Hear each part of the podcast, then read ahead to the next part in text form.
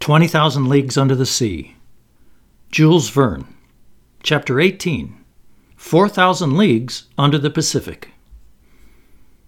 By the next morning, November 18th, I was fully recovered from my exhaustion of the day before, and I climbed onto the platform just as the Nautilus's chief officer was pronouncing his daily phrase. It then occurred to me that these words either referred to the state of the sea or that they meant there's nothing in sight. And in truth, the ocean was deserted. Not a sail on the horizon.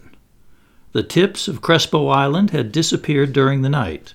The sea, absorbing every color of the prism except its blue rays, reflected the latter in every direction and sported a wonderful indigo tint.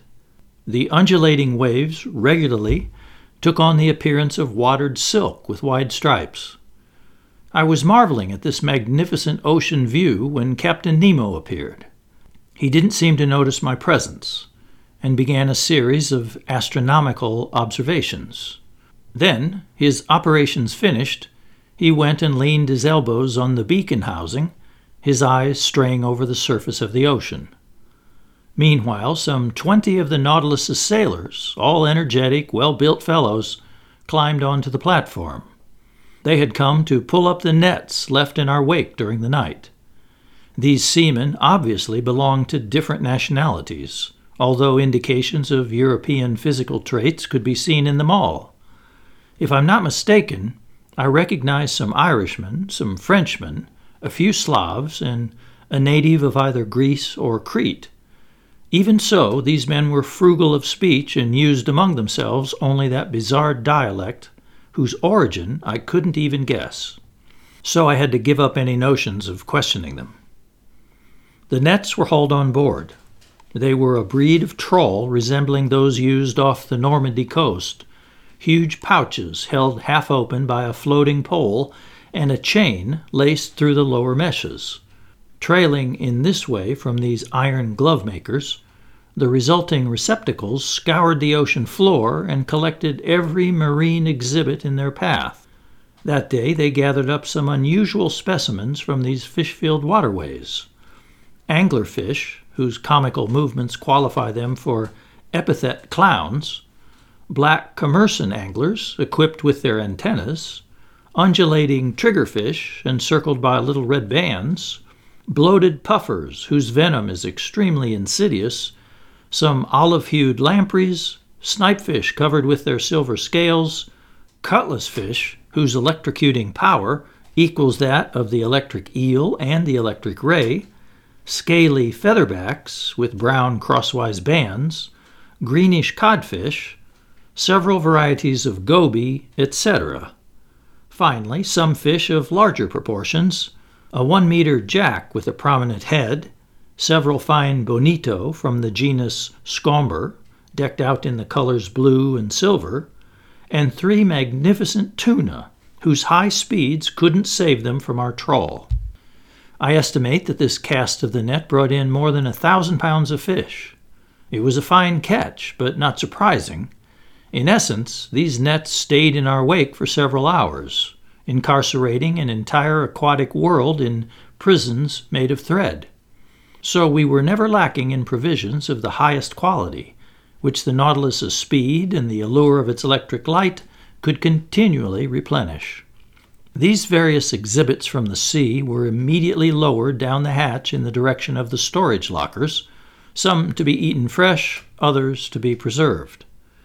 After its fishing was finished and its air supply renewed, I thought the Nautilus would resume its underwater excursion and I was getting ready to return to my stateroom when Captain Nemo turned to me and said without further preamble, Look at this ocean, Professor. Doesn't it have the actual gift of life? Doesn't it experience both anger and affection? Last evening it went to sleep just as we did, and there it is, waking up after a peaceful night. No hellos or good mornings for this gent. You would have thought this eccentric individual was simply continuing a conversation we'd already started. See, he went on, it's waking up under the sun's caresses. It's going to relive its daily existence. What a fascinating field of study lies in watching the play of its organism. It owns a pulse and arteries, it has spasms, and I side with the scholarly Commander Maury, who discovered that it has a circulation as real as the circulation of blood in animals. I'm sure that Captain Nemo expected no replies from me, and it seemed pointless to pitch in with, ah, yes, exactly, or how right you are. Rather, he was simply talking to himself, with long pauses between sentences. He was meditating out loud. Yes, he said, the ocean owns a genuine circulation, and to start it going, the Creator of all things has only to increase its heat, salt, and microscopic animal life. In essence, heat creates the different densities that lead to currents and countercurrents. Evaporation, which is nil in the high Arctic regions and very active in the equatorial zones, brings about a constant interchange of tropical and polar waters. What's more, I've detected those falling and rising currents that make up the ocean's true breathing. I've seen a molecule of salt water heat up at the surface, sink into the depths, reach maximum density at minus 2 degrees centigrade, then cool off, grow lighter, and rise again.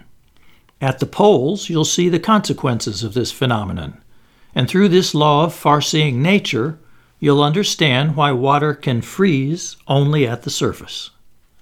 As the captain was finishing his sentence, I said to myself, The pole!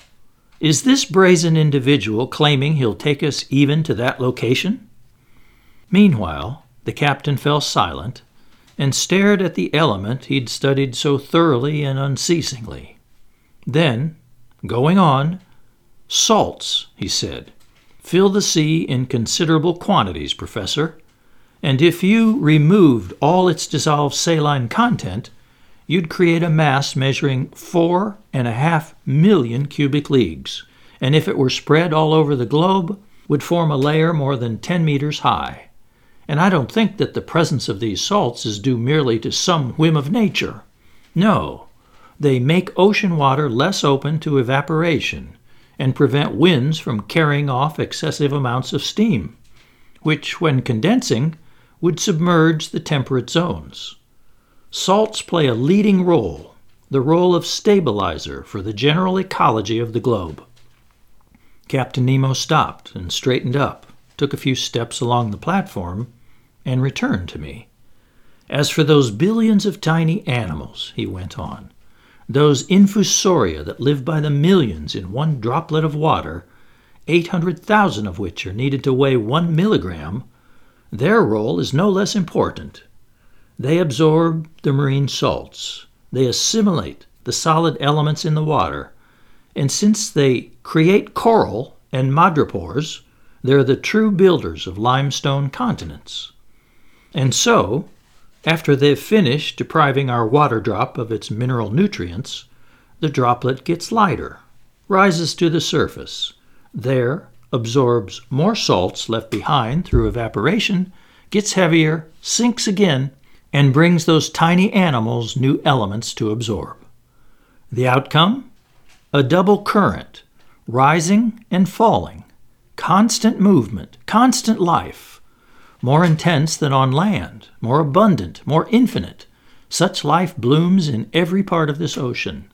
An element fatal to man, they say, but vital to myriads of animals, and to me. When Captain Nemo spoke in this way, he was transfigured, and he filled me with extraordinary excitement. There, he added, out there lies true existence.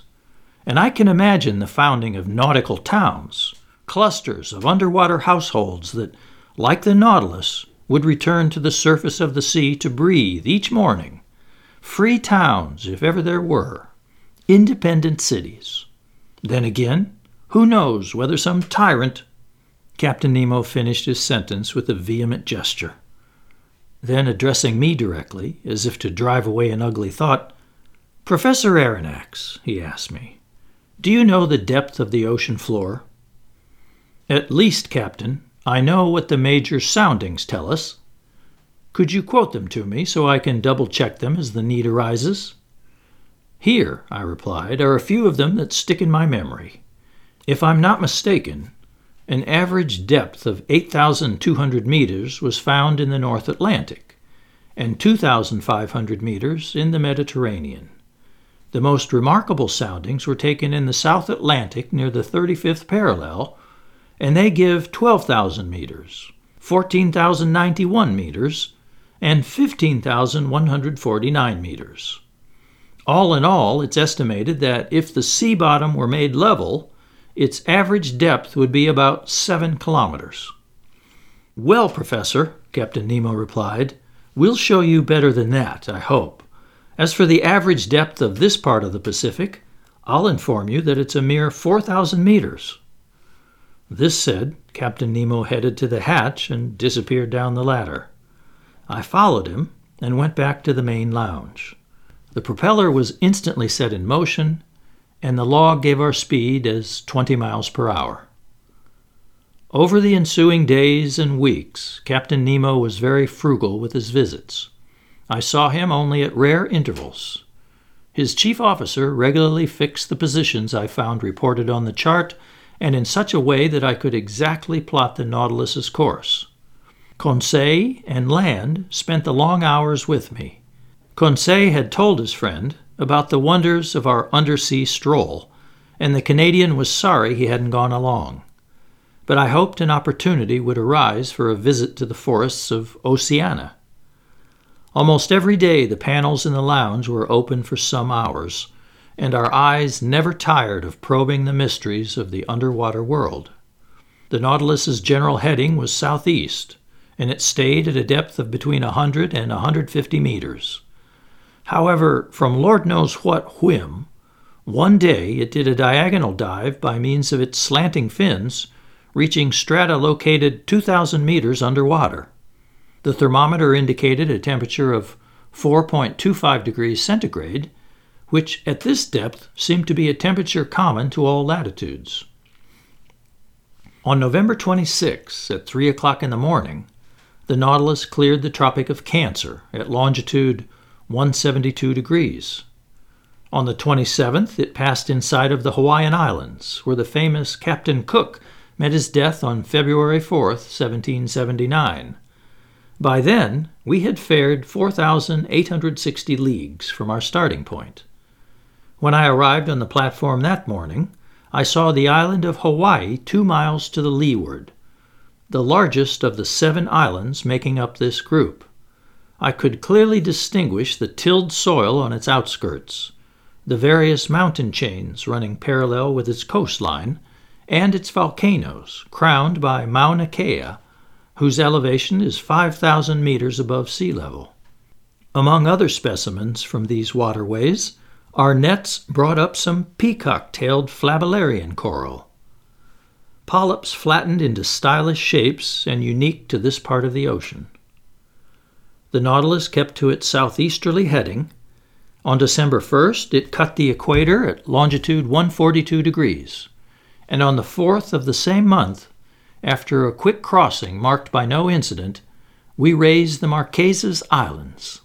Three miles off in latitude 8 degrees 57 minutes south and longitude 139 degrees 32 minutes west, I spotted Martin Point on Nuka Hiva, chief member of this island group that belongs to France. I could make out only its wooded mountains on the horizon, because Captain Nemo hated to hug shore. There, our nets brought up some fine fish samples dolphin fish with azure fins, gold tails, and flesh that's unrivaled in the entire world.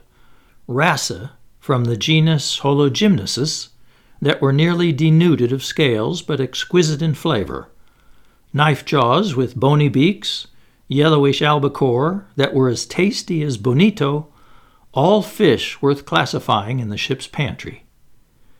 After leaving these delightful islands to the protection of the French flag, the Nautilus covered about 2,000 miles from December 4th to the 11th. Its navigating was marked by an encounter with an immense school of squid, unusual mollusks that are near neighbors of the cuttlefish. French fishermen give them the name cuckold fish, and they belong to the class Cephalopoda, family Dibranchiata, consisting of themselves together with cuttlefish and argonauts. The naturalists of antiquity made a special study of them, and these animals furnished many ribald figures of speech for soapbox orators in the Greek marketplace, as well as excellent dishes for the tables of rich citizens, if we're to believe Athenaeus, a Greek physician predating Galen. It was during the night of December 9 to 10 that the Nautilus encountered this army of distinctly nocturnal mollusks. They numbered in the millions. They were migrating from the temperate zones toward zones still warmer, following the itineraries of herring and sardines. We stared at them through our thick glass windows. They swam backward with tremendous speed, moving by means of their locomotive tubes, chasing fish and mollusks, eating the little ones, eaten by the big ones, and tossing in indescribable confusion the ten feet that nature has rooted in their heads like a hairpiece of pneumatic snakes. Despite its speed, the Nautilus navigated for several hours in the midst of this school of animals, and its nets brought up an incalculable number, among which I recognized all nine species that Professor Orbigny has classified as native to the Pacific Ocean. During this crossing, the sea continually lavished us with the most marvelous sights. Its variety was infinite. It changed its setting and decor for the mere pleasure of our eyes, and we were called upon not simply to contemplate the works of our Creator in the midst of the liquid element, but also to probe the ocean's most daunting mysteries. During the day of December 11th, I was busy reading in the main lounge. Ned Land and Conseil were observing the luminous waters through the gaping panels. The Nautilus was motionless, its ballast tanks full, it was sitting at a depth of 1,000 meters in a comparatively unpopulated region of the ocean where only larger fish put in occasional appearances. Just then, I was studying a delightful book by Jean Macé, The Servants of the Stomach, and savoring its ingenious teachings, when Conseil interrupted my reading. Would master kindly come here for an instant? he said to me in an odd voice. What is it, Conseil? It's something that Master should see. I stood up, went, leaned on my elbows before the window, and I saw it. In the broad electric light, an enormous black mass, quite motionless, hung suspended in the midst of the waters. I observed it carefully, trying to find out the nature of this gigantic cetacean. Then a sudden thought crossed my mind. A ship! I exclaimed. Yes, the Canadian replied. A disabled craft that's sinking straight down. Ned Land was not mistaken. We were in the presence of a ship whose severed shrouds still hung from their clasps. Its hull looked in good condition, and it must have gone under only a few hours before. The stumps of three masts, chopped off two feet above the deck, indicated a flooding ship that had been forced to sacrifice its masting. But it had heeled sideways, filling completely, and it was listing to port even yet. A sorry sight, this carcass lost under the waves, but sorrier still was the sight on its deck, where, lashed with ropes to prevent their being washed overboard, some human corpses still lay. I counted four of them four men, one still standing at the helm, then a woman halfway out of a skylight on the afterdeck, holding a child in her arms. This woman was young. Under the brilliant lighting of the Nautilus's rays, I could make out her features, which the water hadn't yet decomposed. With a supreme effort, she had lifted her child above her head, and the poor little creature's arms were still twined about its mother's neck. The postures of the four seamen seemed ghastly to me, twisted from convulsive movements, as if making a last effort to break loose from the ropes that bound them to their ship. And the helmsman, standing alone, calmer, his face smooth and serious, his grizzled hair plastered to his brow, his hands clutching the wheel, seemed even yet to be guiding his wrecked three master through the ocean depths. What a scene! We stood dumbstruck, hearts pounding, before this shipwreck caught in the act, as if it had been photographed in its final moments, so to speak. And already I could see enormous sharks moving in, eyes ablaze, drawn by the lure of human flesh. Meanwhile, turning, the Nautilus made a circle around the sinking ship, and for an instant I could read the board on its stern. The Florida, Sunderland, England.